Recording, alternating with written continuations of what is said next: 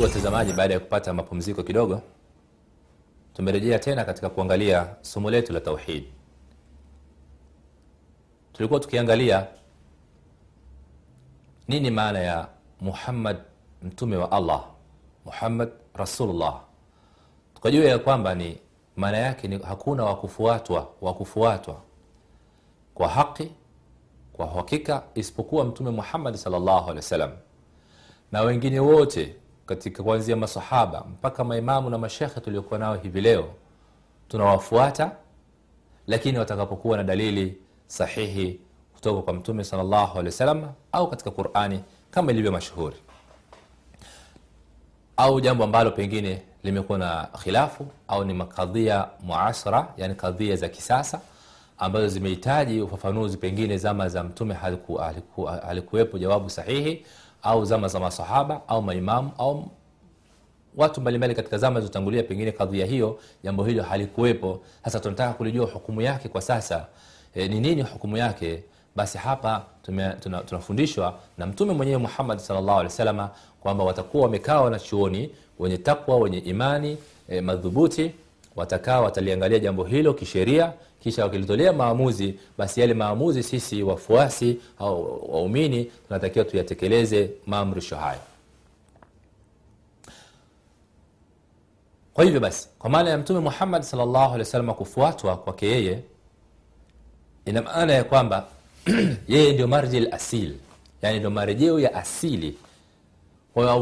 Masahaba ni marejeo ya pili yake matabi wanafuata, tunawafuata kutokana na kwamba wao wanafuata mas, masahaba na masahaba tunasema ni kwa Mtume Muhammad sallallahu. Kwa hiyo hapo ndipo tunapokuta kwamba Mtume sallallahu ana nafasi kubwa kabisa, ni nafasi ya kipekee kwamba hakuna sisi kujiwekea masala mengine ambayo hajatufundisha Mtume sallallahu alaihi. Tunayo siku ya Ashura mwaka wa 1436 hii siku hii Mtume sallallahu alaihi wasallam aliifunga na aliifunga kwa maana gani? Aliifunga baada ya kuhamia Madina, akawakuta Mayahudi wanaifunga siku hii ambao walikuwa wakiishi Madina. Alipowauliza ni kwa nini mnafunga siku hii, wakamwambia tunaifunga siku hii kwa sababu Allah subhanahu wa alimnusuru nabii wake Musa alayhi salam na Bani Israili, ndugu zetu katika hao Mayahudi kuwavusha katika bahari ya Sham wakaingia Sinai kwa salama, kisha maadui zao Firauni na wale majeshi yake yakaangamizwa. Kwa hiyo hii ndio siku ambayo sisi tunaiadhimisha kwa kufunga. Mtume sallallahu alaihi kwa maelezo yale yakamridhisha ya kwamba huyu Musa alayhi salam ambaye ni nabii wa Allah ni ndugu yangu, ni kaka yangu, kwa hiyo mimi nina haki zaidi ya kumfuata na kumfa, kum, kumkumbuka kuliko hata ninyi Mayahudi ambao baadhi ya mambo mnamkubali na baadhi ya mambo mnamkatalia. Kwa hiyo Mtume sallallahu akawa ni mwenye kufunga katika siku hii ya mwezi kumi. Baada ya muda kidogo, Mayahudi wakawa wanazusha maneno kwamba mtazameni Muhammad na wafuasi wake wanasema, sisi tumeghadhibikiwa na Allah, yani tumekasirikiwa na Allah, hatuna maana, tumepotea, tutaangamizwa, tutaadhibiwa, dini yetu imepotea na nini lakini mbona anaungana na sisi katika siku hii ya leo kwa kufunga? Ni muhamad tu peke yake anayejichanganya. Kwa hiyo na yeye vilevile ana haki ya kutufuata sisi, kama yeye anavyotaka tumfuate yeye, basi na yeye ana haki ya kutufuata sisi zaidi. Katufuata katika hili, basi atufuate na katika mengine. Maneno haya hayakumpendeza Mtume wasallam, ikabidi akasema hivi, lau bakaitu ila lqabil kama Allah atanipa siha na afya na salama basi mwakani nitafunga la asumanna taswa wa ashura, nitafunga mwezi tisa na kumi. Kwa kudra za Allah subhanahu wa ta'ala, Mtume Muhammad sallallahu hakuweza kufikia ile ya taswa na ashura ya mwaka uliofuata, akawa amefariki dunia. Kwa hiyo ikawa imebaki ni sunatu qaulia, ni suna ya maneno ambayo Mtume ameashiria hivyo kwamba angekuwa amebakia angefanya hivi, lakini hakubakia, akawa ameondoka. Kwa hiyo imebaki kwamba ni suna kwamba kwa sisi ambao tumebaki hai au masahaba waliokuwa wamebaki hai kuanzia kipindi kile walifunga tisa na kumi.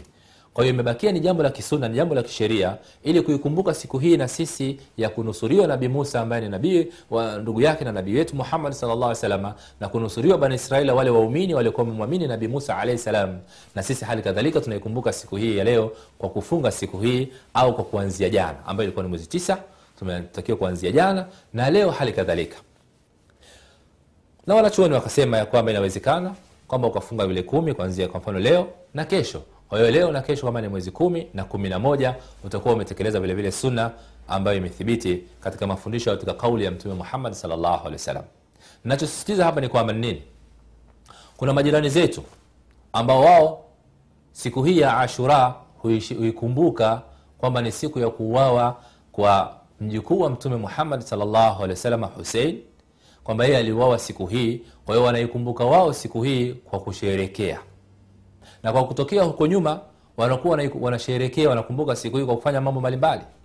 Miongoni mwayo ni kwa hakika ni mambo ambayo ya kusikitisha na wengine kwa kujua wanawatukana baadhi ya masahaba wakiwatukana na kuwadhalilisha na kuwabeza kwamba wao ni, ni makafiri kabisa na masanamu. Kwa hiyo hichi kitu ambacho ni kibaya kabisa kwa hiyo kinakuja katika siku hii wakiambatanisha na siku hii na kudhania kwamba hata waislamu dunia nzima wanaiadhimisha siku hii kwa kufunga kwamba wanakumbuka labda kwa kwa husein mjukuu wa mtume wasallam. Lakini ukweli ni kwamba hapana. Wao wameanzisha huu ni uzushi.